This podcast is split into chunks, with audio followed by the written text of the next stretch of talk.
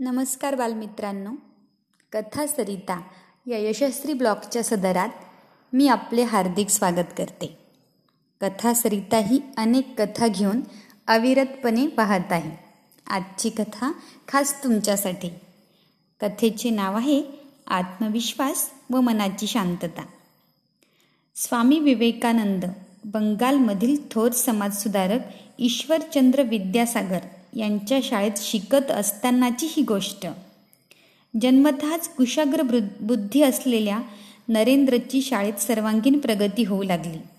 स्मरणशक्ती तीव्र असल्याने तो शिक्षकांचा लाडका होता.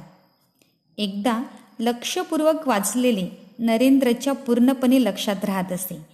त्यामुळे कमी अभ्यास करूनसुद्धा तो प्रत्येक वर्गात उत्तम प्रकारे उत्तीर्ण होई. एकदा वार्षिक परीक्षेच्या पेपरच्या दिवशी नरेंद्र आपापल्या घरी शांतपणे बासरी वाजवत बसला होता. घरी आलेल्या वडिलांच्या मित्राला हे पाहून आश्चर्य वाटले व ते नरेंद्रला म्हणाले अरे आज तुझा वार्षिक परीक्षेचा पेपर आहे ना? नरेंद्रने चटकन उत्तर दिले होय. मग आता तू पुस्तकातल्या महत्त्वाच्या मजकुरावरून नजर फिरवल्यास उत्तर लिहिताना तुला उपयोग नाही का होणार? ते सोडून तू बासरी काय वाजवत बसला आहेस? हे ऐकून नरेंद्र शांतपणे म्हणाला काका तुम्ही म्हणता ते बरोबर आहे पण आजची परीक्षा एका दिवसात केलेल्या अभ्यासाची नाही. वर्षभर मी काय शिकलो ते आजच्या परीक्षेतून दिसणार आहे. आता मी पुस्तकावरून नजर फिरवल्यास निश्चितच फायदा होईल.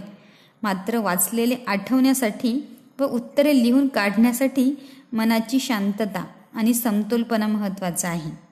आयत्यावेळी मनाची धांदल उडवण्यापेक्षा ते शांत व प्रसन्न ठेवणे अधिक महत्त्वाचे नाही का? म्हणून मी बासरी वाजवत आहे.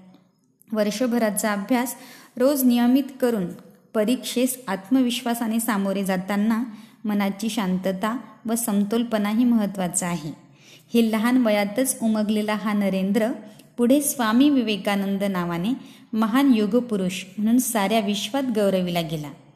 या बोधकथेतून तात्पर्य हेच समजते की आत्मविश्वास आणि मनाची शांतता आपल्या आयुष्यात खूप महत्त्वाची आहे. धन्यवाद.